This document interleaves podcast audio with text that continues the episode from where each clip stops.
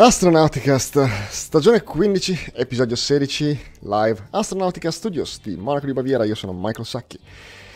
E questo è Astronauticast, il podcast di ISA-A, l'associazione italiana per l'astronautica e lo spazio in questo 10 febbraio 2021. Con me ci sono... Vediamo un po'. 22. 22. È il, 2000 è il 2022? Ah, ok. Aspetta che me lo segno. Ah, mi corregge da Verona, la nostra Veronica. Ciao a tutti, sono tornata dopo qualche episodio in cui avevo bisogno di prendere un attimo di respiro. Sono Veronica da Verona, bentornati. E noi avevamo bisogno di te, chiaramente, come puoi notare. Grazie, bentornata Vero. Uh, andiamo da uh, Paolo a Milano. Ma quindi è vero che è tornata la Vero? È Comunque, verissimo. Da Milano vi saluta Paolo Amoroso, nonno Apollo. Grazie Paolo. Allora, puntata uh, 16 della stagione 15. Ho fatto il conto in, nel weekend, um, stimolato da uh, un, una segnalazione di, uh, del nostro Raffaele, che potrebbe essere la, la 500esima puntata del podcast. Non è vero, non ci siamo quasi, però arriva. dobbiamo cominciare a pensare che cosa fare per, per celebrarla. Ce la, ce la, troveremo all'inizio della stagione prossima, più o meno, forse dell'altra ancora. Ho fatto il conto due, pochi giorni fa, l'ho già dimenticato. Va bene, eh, ma senza pensare alle, alle, puntate che sono al di là da venire, eh, cominciamo a parlare di questa qua. Che cosa abbiamo in scaletta per questa sera? Abbiamo le previsioni del tempo, no, le, le, le, il, il, rapporto delle situazioni meteorologiche spaziali che ha avuto, hanno avuto degli effetti particolarmente ehm, significativi nella settimana appena passata. Una notizia un po' uh, meno bella per quanto riguarda un pioniere della uh, radio nel, uh, che, che um, è anche nello spazio, ne parliamo dopo. E poi un po' di, di informazioni di base su quello che è successo poco, pochissimo fa al, al, lancio di Astra. Adesso non, non, sappiamo ancora i dettagli perché è, è appena accaduto, però possiamo cominciare a dire qualcosa. Poi rubriche e siamo alla fine anche di questa puntata ma prima di arrivare lì dobbiamo cominciarla. Ah, cos'è che è successo con questi Starlink? Ho seguito un po' in questi giorni, e... però so che tu hai approfondito, vero? È successo un po' un macello.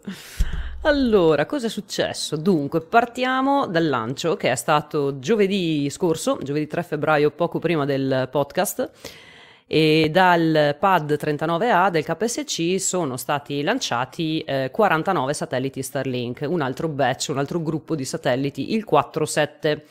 Ricordatevi 47 perché dopo, eh, alla fine, insomma, vi, vi, diremo come eventualmente vederli, se, se si può. Perché? Perché dunque... Eh, niente, il lancio è andato bene, eh, come al solito, come di consueto, il Falcon 9 porta gli Starlink non alla loro quota operativa di 500 km, ma li porta un po' più in basso, a 200-210 km. Ehm, vo- volontariamente perché dopo il distacco degli Starlink si procede con una serie di verifiche, si cerca di capire se tutti i satelliti stanno bene, sono funzionanti perché con una quantità esagerata di satelliti costruiti in massa eh, come catena di montaggio può essere che qualcuno eh, abbia delle difficoltà prima ancora di, di, di raggiungere l'orbita. Se tutto va bene, i satelliti Starlink aprono i pannelli solari, accendono i loro propulsori al Krypton e eh, raggiungono la quota operativa di circa 500 km, si alzano piano piano nel giro di diversi giorni. Se qualcosa non va bene, a 200 km e, um, I 200 km sono una quota eh, top per farli deorbitare distruggendoli in atmosfera, perché è inutile avere un satellite che già sappiamo che è malfunzionante in orbita operativa, aggiungendo detriti, eventuali problemi e cose così.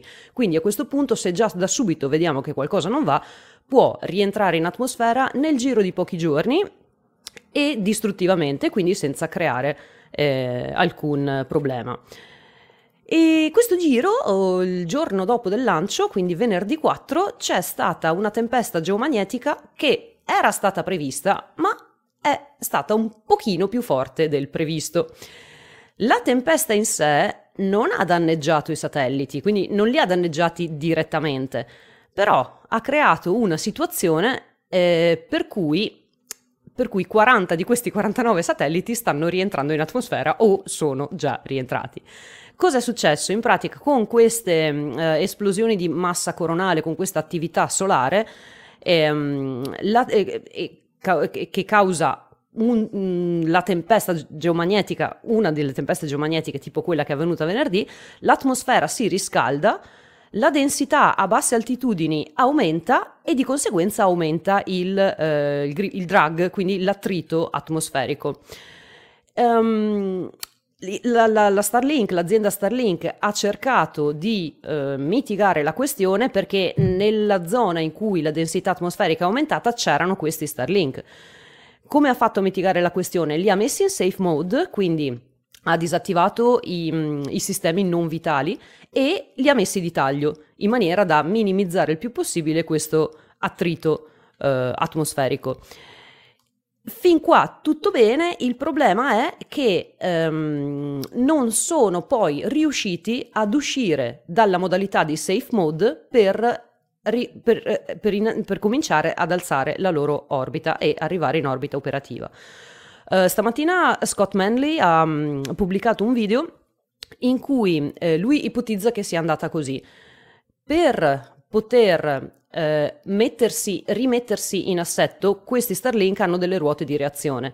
Ruote di reazione che eh, funzionano bene se sono nel vuoto, perché nella quota operativa degli Starlink funzionano bene. Con questo attrito atmosferico non sono riuscite a rimettere in assetto gli Starlink per poter fare in modo che loro aprissero i pannelli solari e attivare i motori.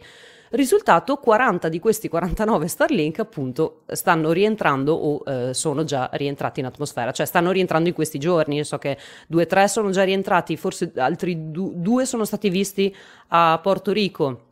E quindi nei prossimi giorni potrebbe esserci la possibilità di vedere questi Starlink ehm, a, sì, distruggersi in, in atmosfera. E vabbè, eh, nel comunicato SpaceX, dopo le recenti vicissitudini che ha avuto con la Cina, ha specificato che questi satelliti in fase di deorbita non creano rischi per altri satelliti, quindi si distruggono completamente in atmosfera, non hanno grossi pezzi che potrebbero cadere a terra e non creano problemi con altri eventuali satelliti, anche perché lì eh, non è che ce ne siano tantissime. Quindi questo purtroppo è quello che è successo agli Starlink. Il problema quindi è stata questa tempesta geomagnetica.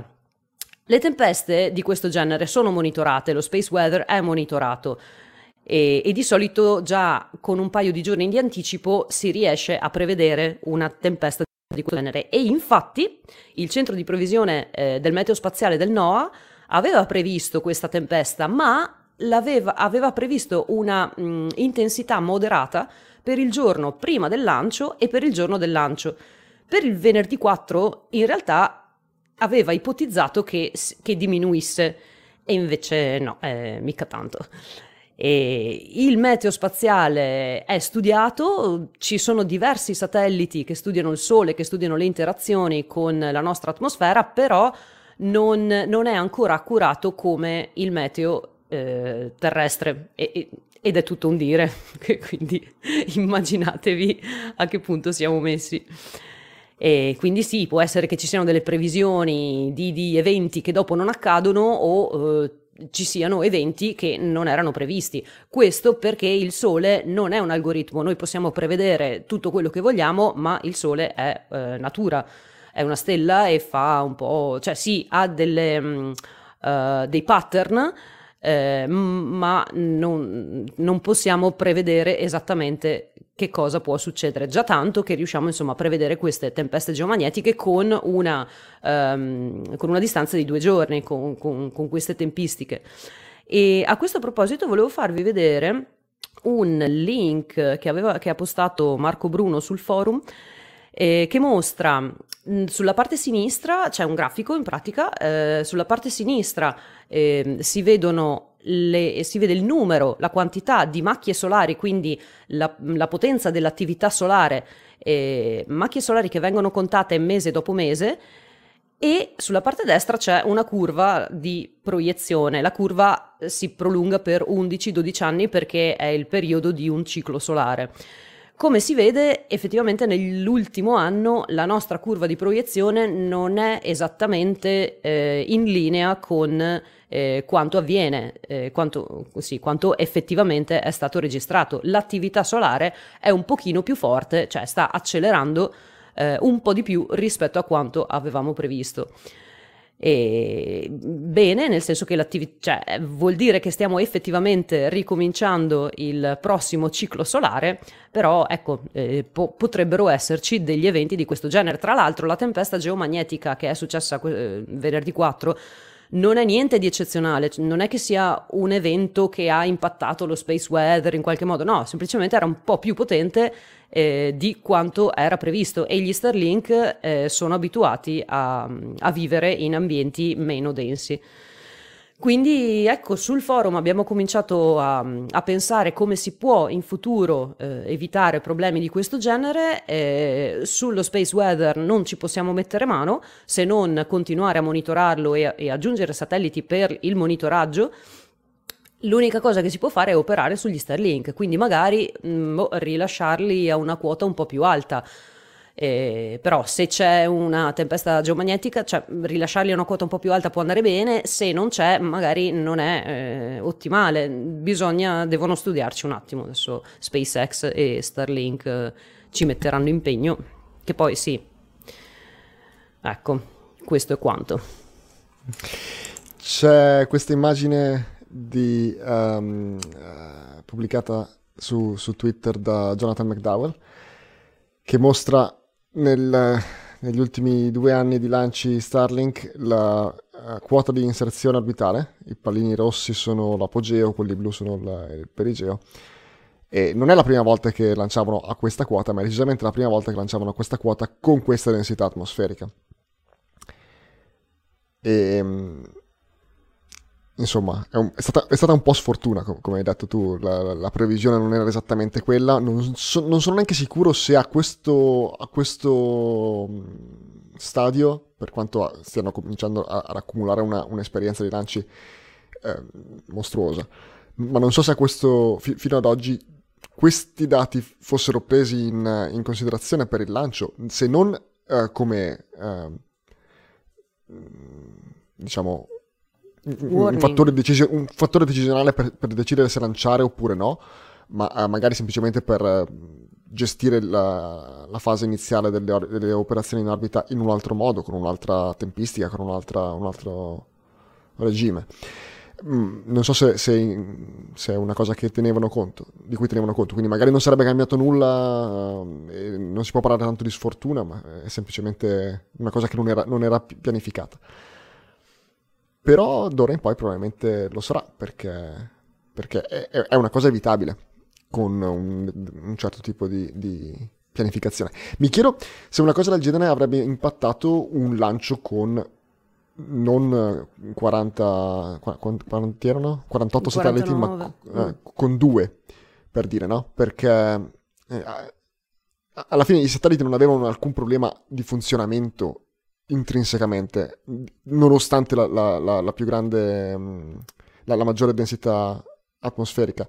Avrebbero potuto probabilmente, eh, tant'è vero che l'hanno fatto con alcuni di loro, eh, alcuni di questi Starlink sono, sono, riusciti a innalzare la loro orbita e non sono andati persi. Probabilmente è una questione di, di, di numeri. Se la, mm, fase di, di commissioning fosse completamente automatizzata, magari non ci sarebbero stati problemi, o se fossero stati di meno, ci sarebbero stati meno problemi. Eh, se, se, come al solito, abbiamo già fatto questo ragionamento per altri um, eventi legati al, a Starlink.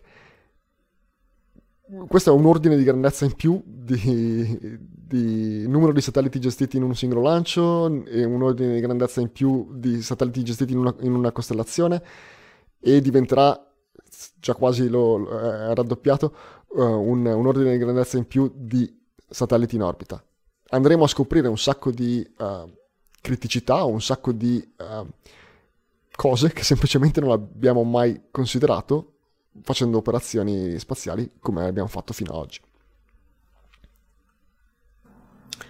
Volevo aggiungere che prima vi dicevano, ricordate che è il gruppo 47, perché ve l'ho detto? Perché su Heavens Above, se voi vi loggate, eh, sulla sinistra nel menu sotto impostazioni satelliti c'è l'opzione pre- ehm, passaggi Starlink per tutti gli oggetti di un lancio. Se voi cliccate lì, e ovviamente adesso il mio PC è diventato improvvisamente lentissimo, eccolo qui. Mm, su, su lancio voi potete andare a scegliere il gruppo che vi interessa vedere, quindi quello eh, che interessa a noi è il gruppo 47. Detto ciò, con il fatto che c'è questo drag atmosferico, eh, le previsioni, anche quelle di Heavens Above, tutte le TLE, via discorrendo, non sono un granché affidabili. Quindi potete prendere come riferimento magari questi orari per vedere se, se fatalità in quel momento stanno rientrando sopra casa vostra, ma non è detto, quindi tutto molto aleatorio. Sì, ma in generale... Eh, scusa, no, in generale... No, vai, vai. Vai, vai. C'è un po' di ritardo, quindi ci parliamo addosso. Non, non siamo scortesi uno ri- nei riguardi dell'altro. Vai avanti, vero? Dicevo che in generale questo tool è utile per vedere eh, il- se il lancio avvenuto tipo l'altro giorno, può, eh, se gli Starlink possono essere visibili da casa vostra. Ecco, tutto qua. Dicevi Mike. Dicevo che mi sono svegliato questa mattina a- all'alba, più o meno lo stesso orario che vedi per, i- per la previsione di domani, per e stas- sostanzialmente giocare all'otto sperando di vedere un, un rientro. Mm, ma poi mi sono accorto durante il giorno che mm, potevo, beh, non è che mi avrebbe aiutato più di tanto, ma potevo svegliarmi un po' prima invece che all'alba, magari svegliarmi nel cuore della notte per poi tornare a dormire. Eh, perché quelli che vedete lì cliccando su, su quel percorso che, che vi ha fatto vedere vero è, è un, un consiglio che rimane valido per i prossimi lanci perché magari volete vedere il classico trenino eh, dopo, dopo un lancio ma questi sono appunto passaggi ehm, visibili quindi facendo la previsione adesso vi dice che i primi saranno domani mattina perché sarà il primo momento in cui ehm, la geometria sarà tale in cui abbiate, eh, avete la, la possibilità di vedere un- un- beh, tutti questi satelliti che sono nella lista illuminati dal sole. Quindi quando è buio da voi il cielo è nero, ma i satelliti sono illuminati dal sole.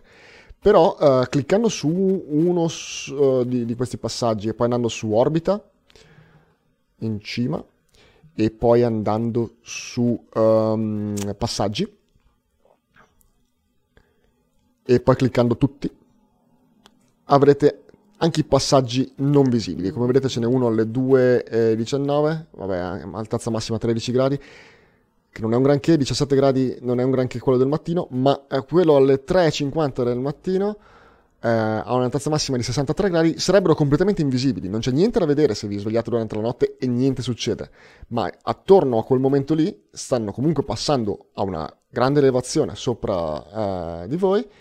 E se dovessero, se uno di, di questi dovesse rientrare o dovesse essere in fase di rientro durante il passaggio, eh, sarebbe visibile, indipendentemente dal fatto che non è illuminato dal sole, perché a quel punto diventa visibile per, per, eh, per il, per il plasma del, del- del rientro. Quindi se vi sto facendo annoiare, vi sto facendo venire sonno con, con- con le mie parole, mettetevi la sveglia, vi svegliate tra qualche ora e magari avete la possibilità di vedere un rientro. Vedere, assistere a un rientro di un satellite è un evento veramente raro.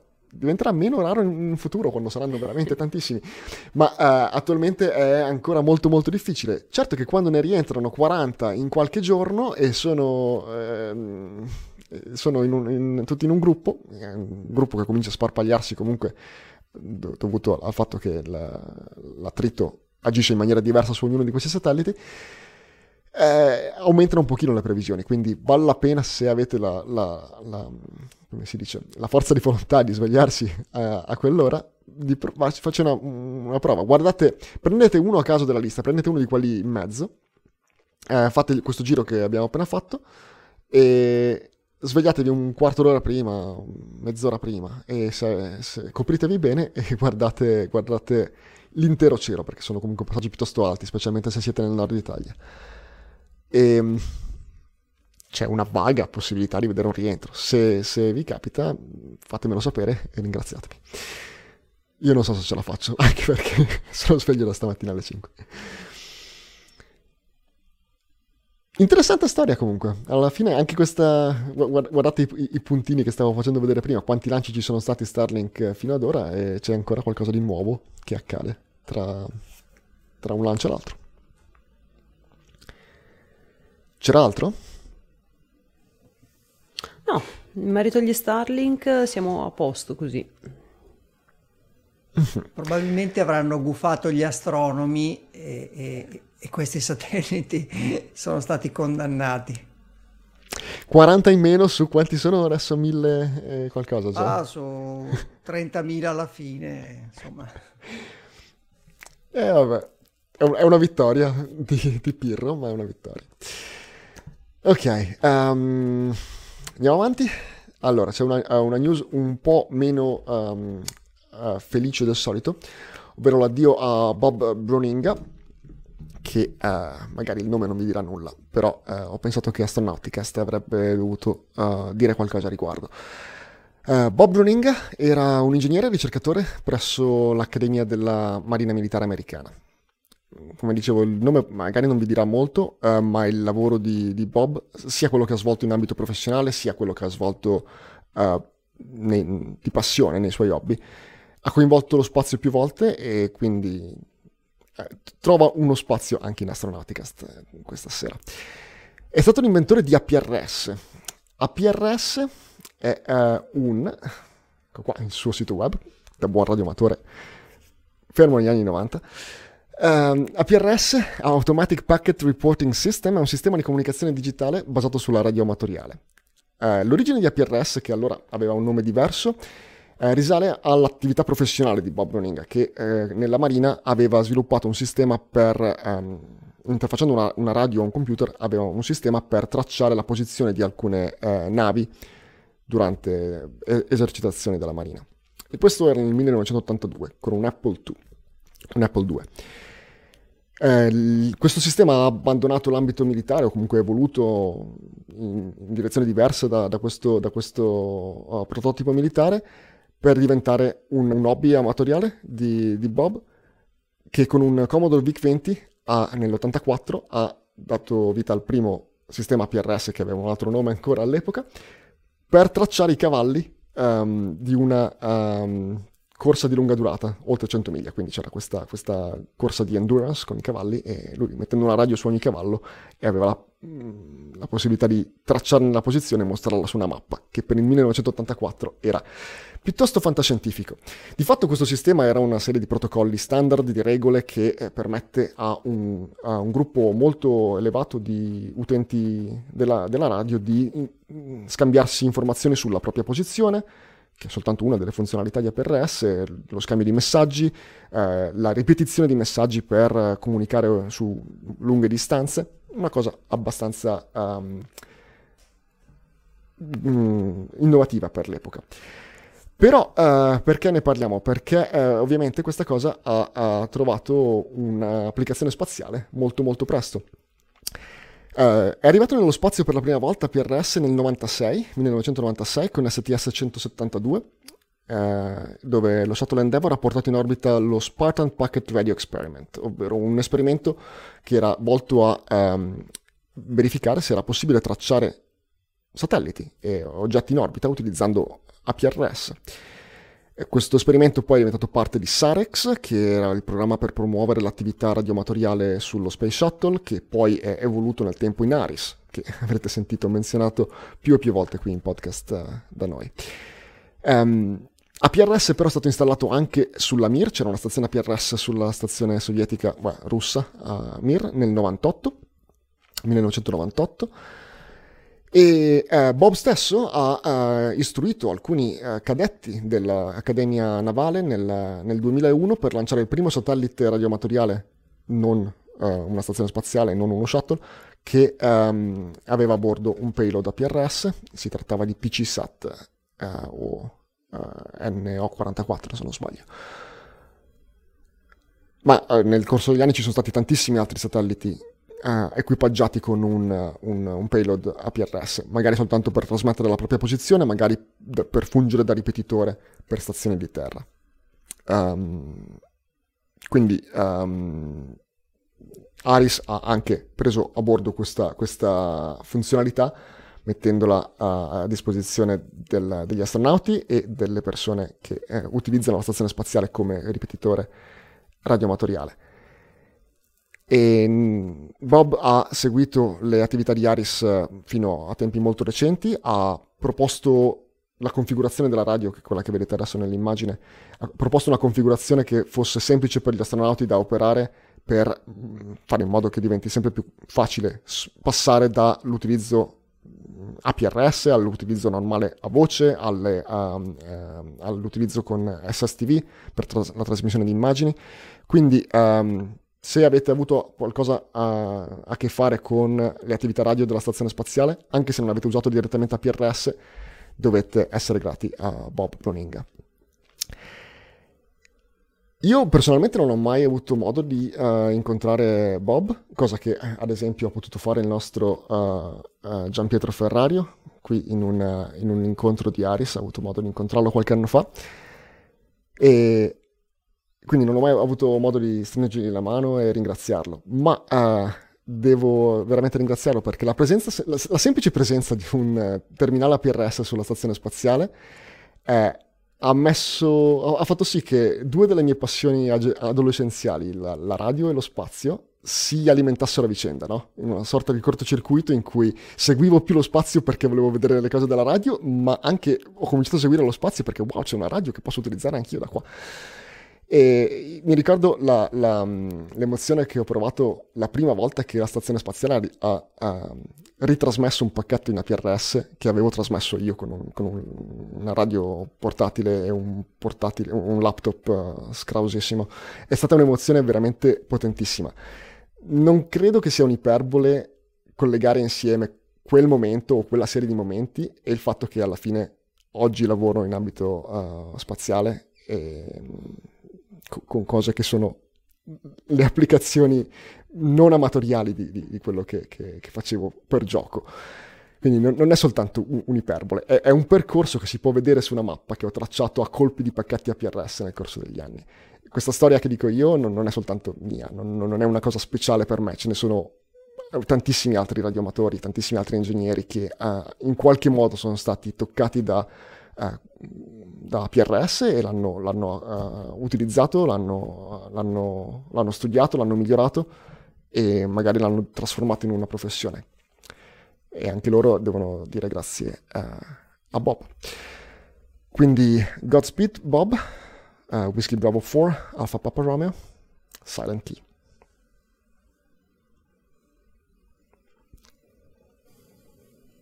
Cosa abbiamo? Um, voi lo, lo, lo, lo conoscevate, non, non, non, come dicevo, non, c'era da sentirsi in colpa se non conoscevate Bob Running, però volevo raccontare un pochino la storia di APRS, di quello che ha significato per me. Hai fatto sì, bene, io non... l'abbiamo anche citato eh, di pure Veronica. No, che io non, non, lo conoscevo, ho chiesto informazioni a Gian Pietro in chat che mi aveva raccontato la prima volta di questa cosa dei, dei cavalli ed ero rimasta affascinata, bellissima idea. Però no, non, non, lo conoscevo. Tra l'altro la PRS non lo so usare, non ho, credo, la strumentazione adatta, quindi sì, vedo i pacchetti che arrivano, ma non...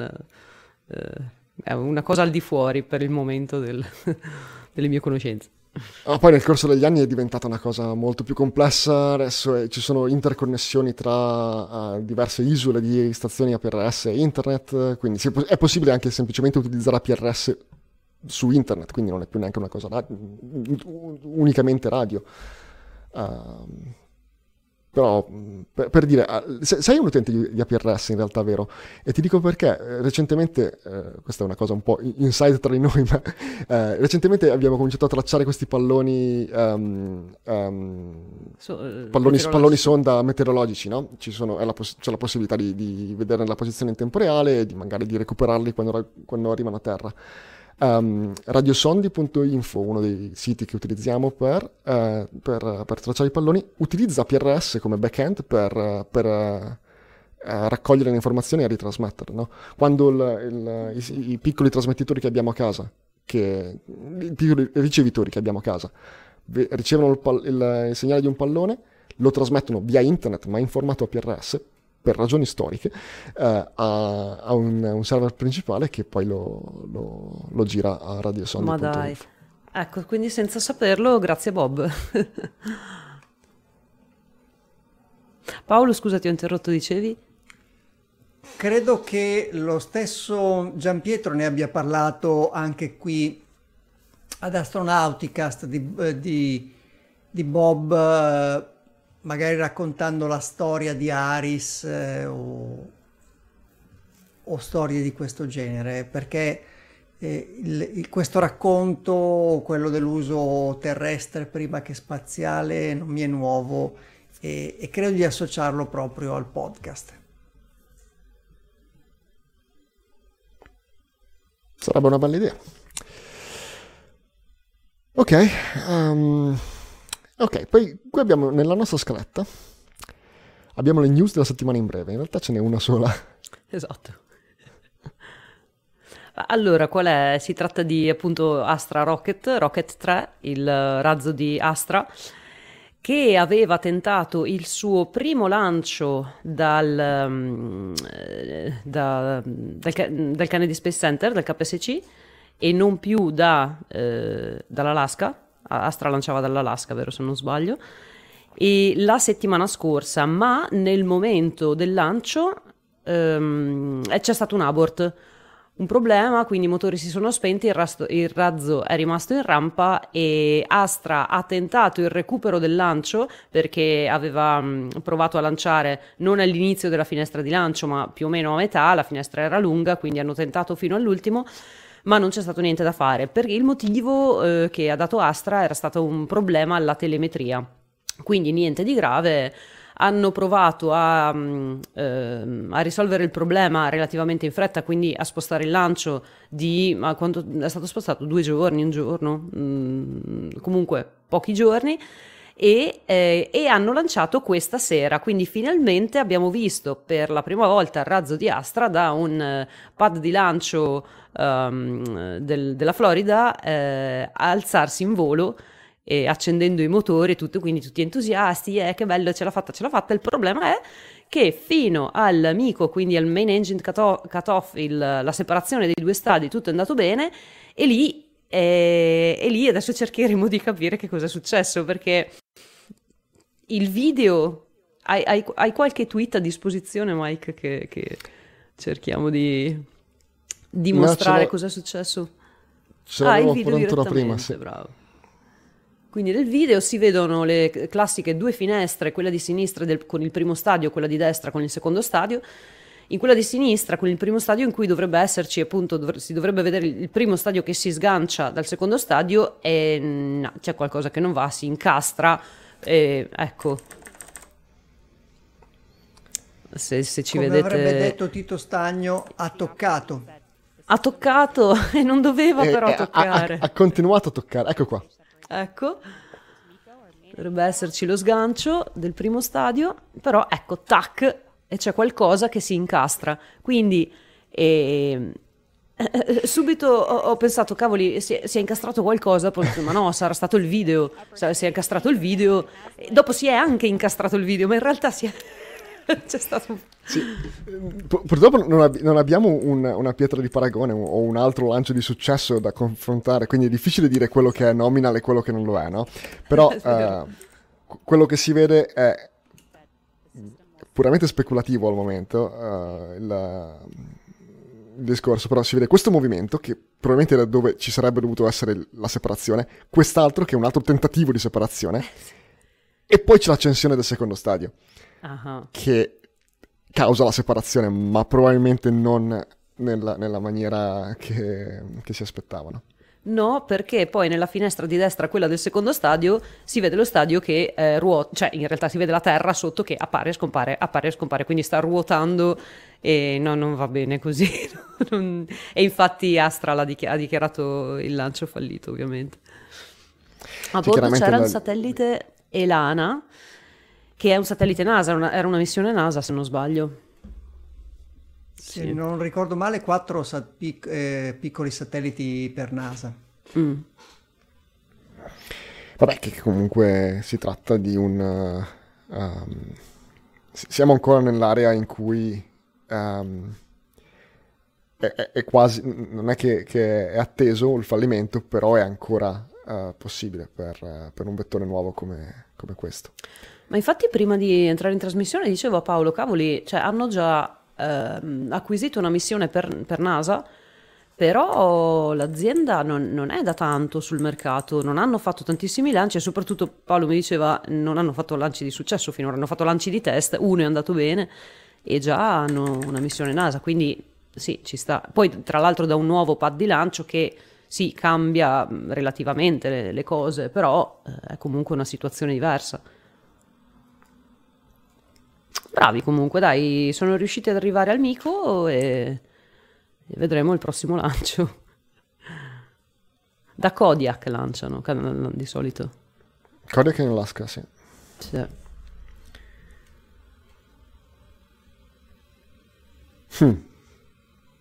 Sì, sì, eh, spero che ci sarà... È la solita questione, no? non sappiamo mai quanto poi... ehm, quante informazioni vengono volontariamente condivise da, da- da queste aziende. Eh, in questo caso si vede molto, possiamo fare delle... delle tirare a indovinare in certo senso, però quello che in inglese dice educated guess. Eh, tiro a indovinare, però ci, ci prova a pensarci, no? ci faccio un attimo di ragionamento dietro e, e può essere effettivamente un problema proprio di, eh, allo staging. Mi piacerebbe sapere se quel movimento che si vede all'inizio mm, era il momento in cui ci sarebbe dovuto essere lo staging. Speriamo che, che arriverà qualche informazione. E con questo sbuffo del venting della, della rampa ora eh, lasciata libera dal vettore di Astra, arriviamo a- um, al giro di boa della puntata dove ringraziamo i nostri articolisti, anche se questa sera abbiamo parlato di cose abbastanza eh, attuali, successe da pochissimo tempo, che non abbiamo eh, citato alcun articolo su astronautinews.it. Questo non significa che non ci siano. Su astronautinews.it trovate in italiano eh, articoli di eh, attualità sul mondo spaziale che eh, sono normalmente, in una situazione nominale, la fonte di ispirazione principale per queste puntate quando dobbiamo scegliere di cosa parlare, la cosa più semplice da fare è andare su astronautinews.it e scegliere da, eh, dal menu settimanale che cosa è più importante, che cosa ci, o, o qualco- qualcosa che ci interessa di più, che, vo- che vogliamo condividere con voi ascoltatori. Quindi grazie ai nostri articolisti che, che tengono ben riempito di articoli astronautinews.it. Poi abbiamo la questione eh, associativa. Come, sappiate, come sapete abbiamo cambiato eh, lievemente la forma societaria di ehm, associazione ehm, associazionistica, come si dice, dell'associazione ISA e quindi avete la possibilità di diventare sostenitori andando su isa.it eh, slash sostenerci. Andate su isa.it e cercate di seguire il link per trovare il modo di sostenerci. Abbiamo già ricevuto alcu- alcune donazioni, cerchiamo di mettere in moto la macchina burocratica per farvi avere una, um, una tessera che eh, certifica o in qualche modo la vostra, la vostra donazione e eh, nostra forma di ringraziamento per questo. Ci vorrà ancora un pochino, ma ehm, questa sera non c'è Marco tra noi, co- come, come nelle ultime puntate. Prima o poi facciamo la lista dei ringraziamenti che manca da un po' di, di settimane. L'altro modo che avete per aiutarci invece è quello di eh, fare il nostro gioco. Questa eh, associazione è un'associazione volta alla divulgazione dell'astronautica in lingua italiana. Divulgazione eh, o popularization, come si dice in inglese, si tratta di due cose. Parlare di qualcosa in termini eh, non necessariamente super tecnici, ma eh, cercando di essere il più corretti possibili, per eh, allargare la, um, la- il bacino di utenza di questo tipo di informazioni, renderle popolari, renderle note a tutti.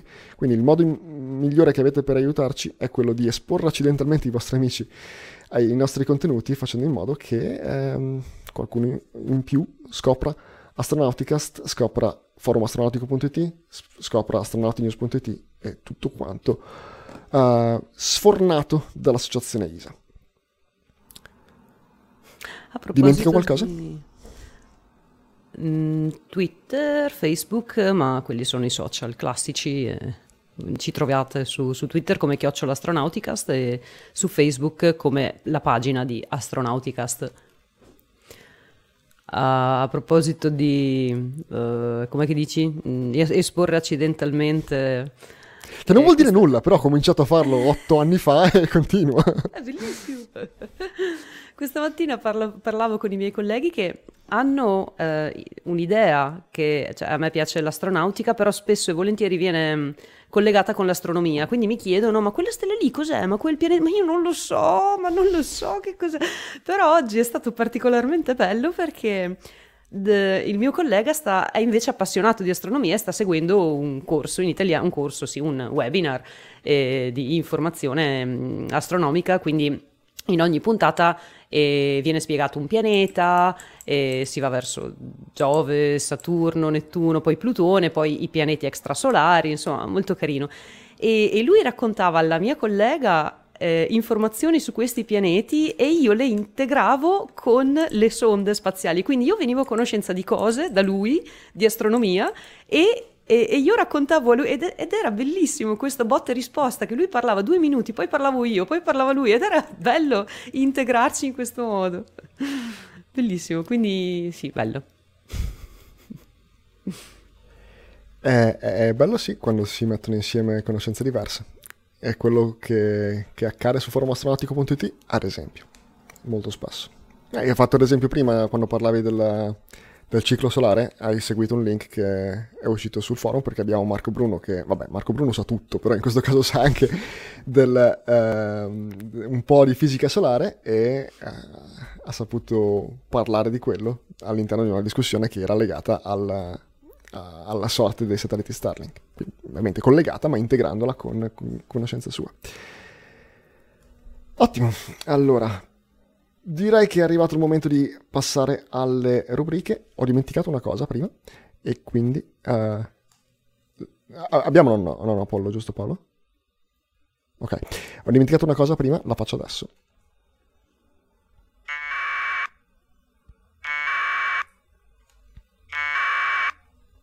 E adesso le storie di nonno Apollo. Di sopra della terra c'è una magica città, là si fanno esperimenti con strumenti di ogni età. Chi saranno le persone strane che vivono là? Nonno Apollo ci racconta le loro curiosità. Parlando del programma Apollo, eh, si ricordano spesso i suoi risultati simbolici più importanti, cioè la uh, vittoria uh, della corsa allo spazio nella guerra fredda e la realizzazione del sogno plurimillenario di raggiungere la Luna, di fare in modo che degli esseri umani possano uh, camminare sul nostro satellite. Ma bisogna ricordare che il programma Apollo ha avuto anche dei risultati scientifici fondamentali che hanno rivoluzionato non soltanto la conoscenza della Luna, ma anche del sistema solare, dell'evoluzione del sistema solare. E se dovessimo associare una persona a questi successi scientifici, potremmo scegliere Leon Silver, più conosciuto come Lee Silver, eh, scomparso il 31 mm, gennaio del 2022 all'età di 97 anni. Lee Silver è stato un geologo e geochimico americano che ha eh, trascorso buona parte della sua carriera scientifica lavorando al Caltech, cioè il California Institute of Technology. Quando il eh, programma Apollo era iniziato, c'erano stati i primi sbarchi sulla Luna, Lee Silver faceva parte di quel gruppo di geologi e scienziati che eh, avevano la possibilità, che erano stati incaricati di analizzare le rocce eh, riportate dagli astronauti delle missioni Apollo. E verso la fine degli anni eh, 60 eh, Lee Silver eh, eh, incontrò un suo vecchio allievo, Harrison Schmitt, che gli chiese di, eh, se fosse interessato ad addestrare alla geologia gli astronauti del programma Apollo per le future missioni. Harrison Schmitt era stato un allievo di Lee Silver ed era nel frattempo diventato astronauta della NASA e avrebbe volato poi eh, nell'ultima missione del programma Apollo, cioè Apollo 17, diventando l'unico scienziato, l'unico geologo a mettere piede sulla Luna e a poterla studiare eh, direttamente. Lee Silver accettò con entusiasmo, ma si trovò subito a risolvere un problema, un problema di comunicazioni con gli astronauti perché gli astronauti Apollo avevano cominciato a ricevere delle nozioni di geologia eh, che però consideravano inutili e noiose perché eh, gli, era fatta, eh, gli, era stata fatta studiare la geologia ricordando eh, termini complicati e nozioni che sembravano astratte. Allora eh, Lee Silver incontrò l'equipaggio della prossima missione che avrebbe dovuto arrivare sulla Luna, quella di Apollo 13, e parlò con Jim Lowell e Fred Hayes. E Jim Lowell eh, gli disse ti concedo soltanto una settimana per convincerci che è effettivamente utile ricevere questo addestramento e perdere tempo prezioso dalla, dall'addestramento per il tempo della missione. E Lee Silver ebbe un'intuizione importante anche per far capire agli astronauti perché era fondamentale il loro contributo. Lui disse eh, anche agli astronauti che loro avevano non soltanto una preparazione tecnica molto approfondita e molto vasta, ma in generale erano anche dei piloti collaudatori, cioè delle persone attente a osservare eh, in maniera molto acuta tutto ciò che accadeva nel corso eh, del volo su, sui veicoli che andavano a collaudare, ma questa capacità di osservazione era molto utile anche nel lavoro geologico sul campo. Quindi eh, Lee Silver portò eh, Jim Lovell e Fred Hayes a fare una spedizione di una settimana nel sud della California in un luogo importante per la sua varietà geologica eh, e quindi per la possibilità di illustrare la, la, geologia. Era lo stesso luogo in cui portava i suoi studenti del Caltech. Al mattino ehm, cominciava a, a, mandare gli astronauti all'esplorazione di questo luogo facendogli raccogliere dei campioni, facendoli osservare e poi alla sera eh, si riunivano tutti quanti per discutere dei campioni raccolti, delle osservazioni fatte nella giornata e programmare il lavoro eh, successivo.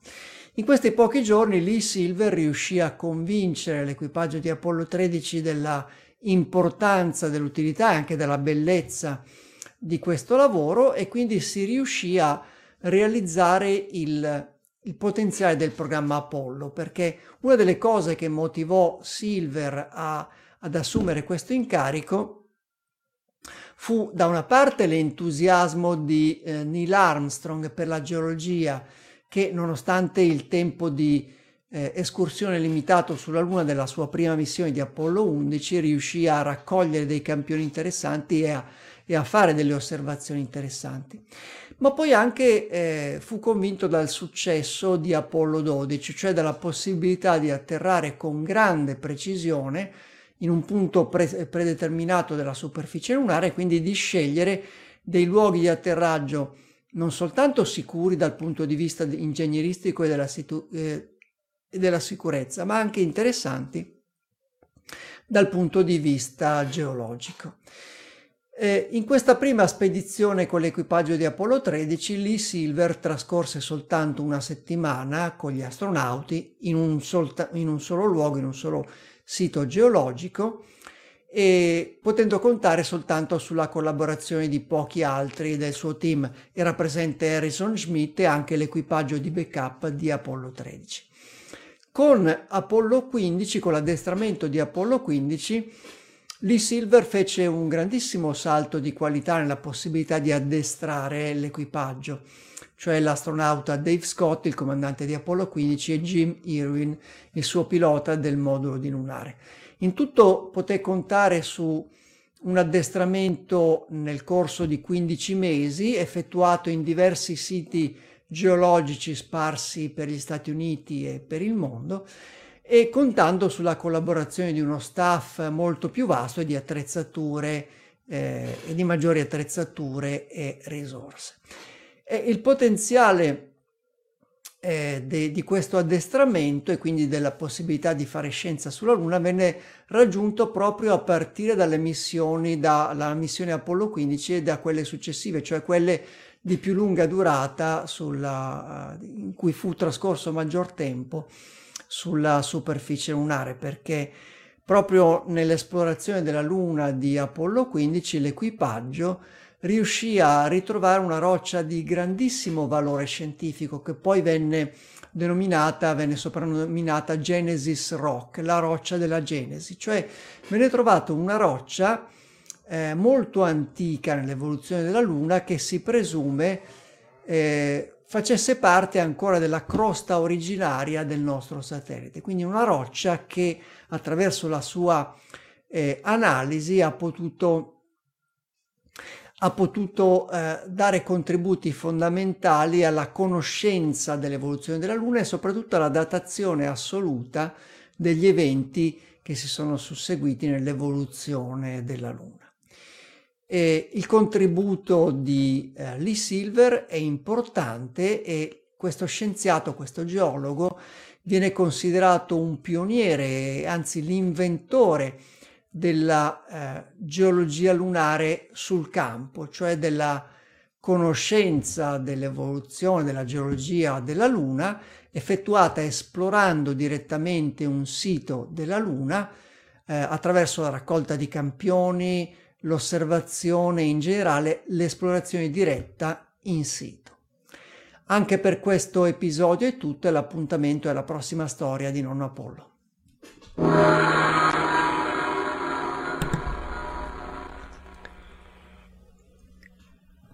Grazie mille Paolo, come sempre. Vediamo che cosa abbiamo adesso. Abbiamo il link della settimana. Qual è il primo? Il primo, anzi, l'unico.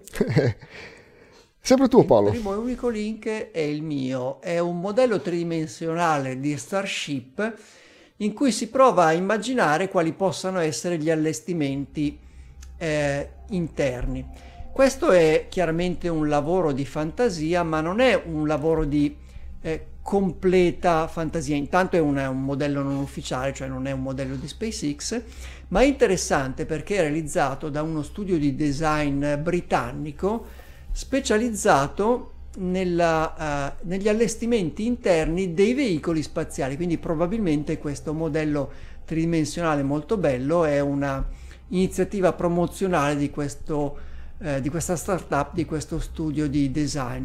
Quindi è realizzato con cognizione di causa, di come un, un, un ingegnere di SpaceX potrebbe eh, dividere gli spazi interni di questa nuova astronave per distribuirli tra varie, eh, i vari ambienti necessari, quindi il ponte di volo, eh, un luogo comune per i pasti e la vita sociale, le cabine per gli astronauti, eccetera. Quindi eh, vi, vi, invito ad esplorare questo bellissimo modello che ha uh, un'area fantascientifica e riprende un po' le, eh, i, i, temi visivi del, dell'unico veicolo abitato che ha realizzato per il momento fino, fino a questo momento SpaceX, cioè la capsula Dragon in cui riprende i colori, gli stili, alcuni elementi di design. È particolarmente interessante e sarà ancora più interessante confrontarlo con gli allestimenti interni reali che potremo conoscere più avanti. Per il momento ci limitiamo a osservare Starship dalle, dall'esterno. Bello. Che bello Paolo. Sì la, mm, eh, hai ragione, ovviamente la, la similitudine con, con, quello che è reale di Dragon è, è chiara, um, ma c'è anche un...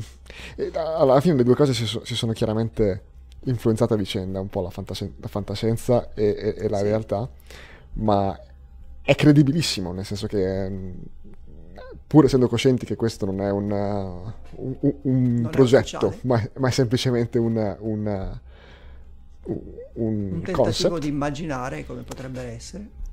È molto molto realistico e vale la pena farci, farci un giro. Adesso per chi sì, ci sta guardando perché... in video lo vede, gli altri sentono soltanto questa musichina in sottofondo.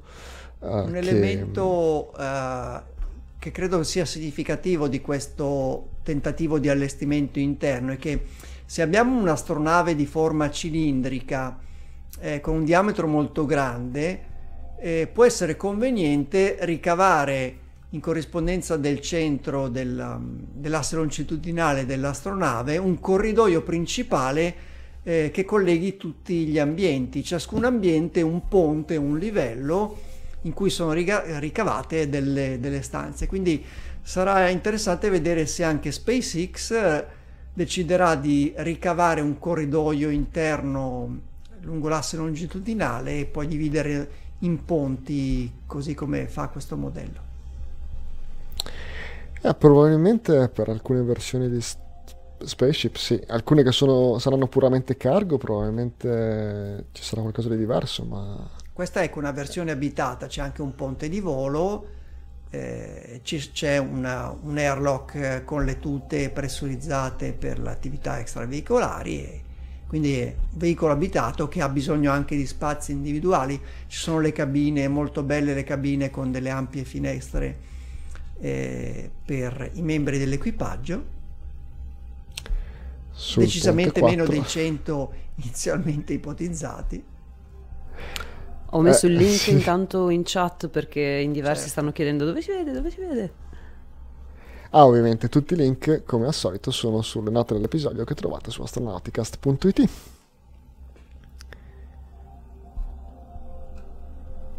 Ok. E questo invece ci porta al... Ah, grazie ancora Paolo. Ci porta alla uh, agenda della settimana. Pronto ok, nel frattempo Mike, puoi metterlo per tutti perché l'ho messo solo per Facebook, per favore, il link in chat. Mentre leggi te lo faccio. Grazie. Allora, andiamo a vedere cosa succede questa settimana. Dunque, oggi è giovedì 10 febbraio, domani venerdì 11 non succede niente, sabato 12 niente, domenica 13 niente. Andiamo la settimana prossima con lunedì 14 e dove, quando in realtà, quando all'1.29 di notte ci sarà il lancio di un razzo indiano, il PSLV XL, con un satellite Risat 1A. Eh, un satellite Risat 1A che andiamo subito a vedere di che cosa si tratta. Non c'è, sul un satellite, forum un satellite comico. Sul forum di solito alla pagina del, mm, del lancio di... Al, allora, la, dico parole mie, sul forum viene creata una pagina per ogni lancio e sotto alle informazioni, quindi sotto al primo post con le informazioni dettagliate, di, ehm, del, del, razzo della rampa di lancio e del video eventuale, c'è anche una descrizione della missione. Questa volta vedo che non c'è e quindi non so darvi ulteriori informazioni, perché Forum Astronautico è la mia prima e non unica, ma prima fonte di informazione. Comunque è l'una e mezza di notte e quindi staremo dormendo di un lunedì.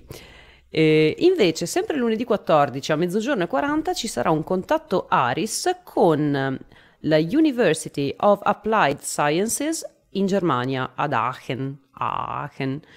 Sarà un contatto diretto via Delta Lima 0 Foxtrot Hotel Alpha e quindi potremmo avere la possibilità di sentirlo. Eh, non ho visto esattamente dov'è, ma in Germania potrebbe esserci la possibilità di sentirlo con le nostre radio.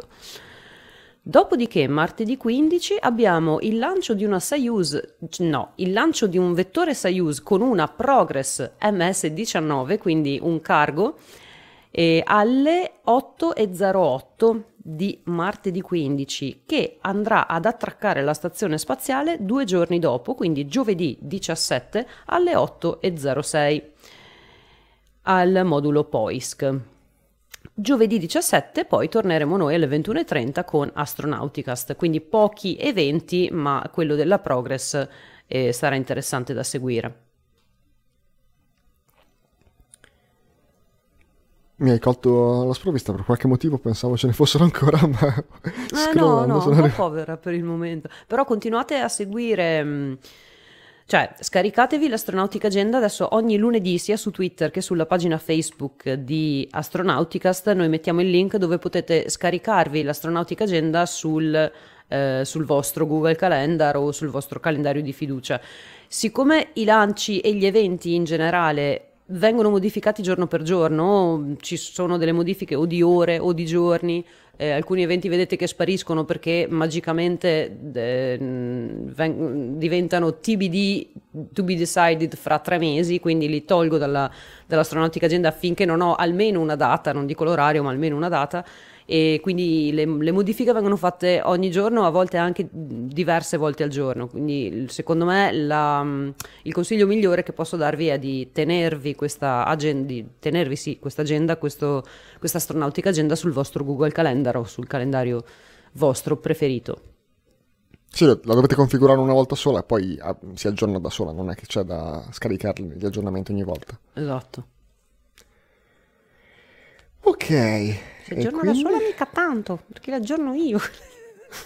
sì, no, dal punto di vista dei, dei nostri utenti si aggiorna da sola. Uh, abbi pazienza, vero? allora. Ah, hai ragione però, hai ragione però, sei tu che, che la mantieni e sei, sei, quella che non ringrazio mai quando devo fare la quest, no? perché alla fine cerco sempre di girare il, il brodo, di dirla in un modo un po' diverso ogni volta e non mi viene, dovrei, dovrei tirare dentro anche te e ringraziarti no, no, per uh, l'astronautica gente. Non ringraziarmi perché quel, quel, quel, quel, periodo che sto via tre giorni dall'astronautica agenda così non, non se ne accorge nessuno, va bene così, low fly. Beh, così no, quando manca qualcosa, quando qualcosa non è, non è aggiornato, c'è sempre quello che ti chiede. No, sempre. Non è, non è una persona sola, eh, cambiano, però dico quello potrebbe essere anche quella. Um, c'è sempre qualcuno. Allora, cominciamo a, a tirare i remi in barca. Ah, un giro di saluti da Milano. Da Milano vi saluta Paolo Amoroso, nonno Apollo ricordandovi che fino alla prossima puntata potete continuare a seguirci e partecipare alle nostre discussioni su forumastronautico.it. Da Verona. Da Verona vi saluta Veronica e vi dà appuntamento a giovedì prossimo. Vi saluto anch'io da Monaco di Baviera e l'appuntamento è, come ha detto vero, giovedì prossimo 17 di febbraio. Fino ad allora ad Astra.